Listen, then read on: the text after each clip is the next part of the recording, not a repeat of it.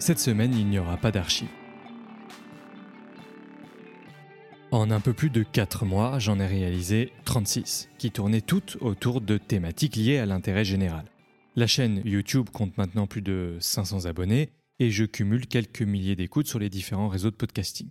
Je voulais donc remercier tous ceux qui se sont abonnés et qui ont pris le temps d'écouter les épisodes jusqu'au bout.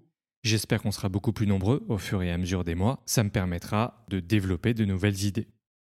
Inutile de vous dire que lorsqu'une même personne s'occupe de réunir au même endroit des affaires qui parlent de scandales politiques, de corruption, de conflits d'intérêts, de népotisme, d'entreprises corrompues dans le public, dans le privé, mais également des monopoles et des cartels, tout cela sans fioriture, sans agenda et sans sensationnalisme, le soutien ne peut venir que de gens qui estiment, honnêtement, que ces sujets sont importants.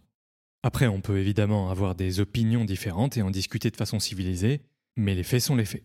C'est d'ailleurs ce qui rend cette chaîne profondément indépendante, puisque de fait, elle attaque tous les sujets.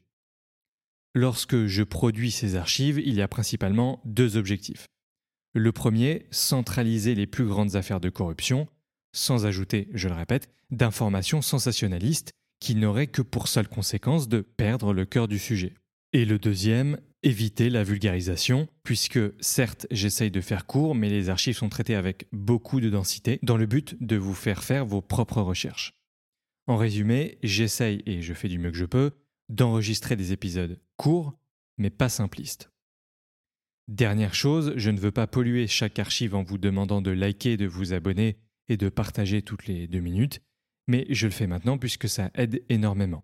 Donc n'hésitez pas quand il y a des sujets qui vous touchent à parler de la chaîne autour de vous, à partager avec vos réseaux professionnels et personnels comme LinkedIn, Facebook, Twitter et d'autres.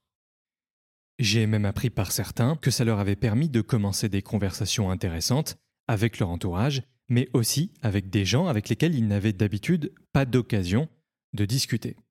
Ça me fait très plaisir d'avoir euh, ces retours-là de mon côté, je vais tâcher de rester actif euh, cet été et de continuer à faire la promotion de la chaîne.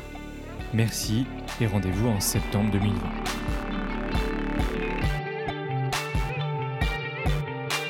On va construire des asiles de cons, mais vous imaginez un peu la taille des bâtiments.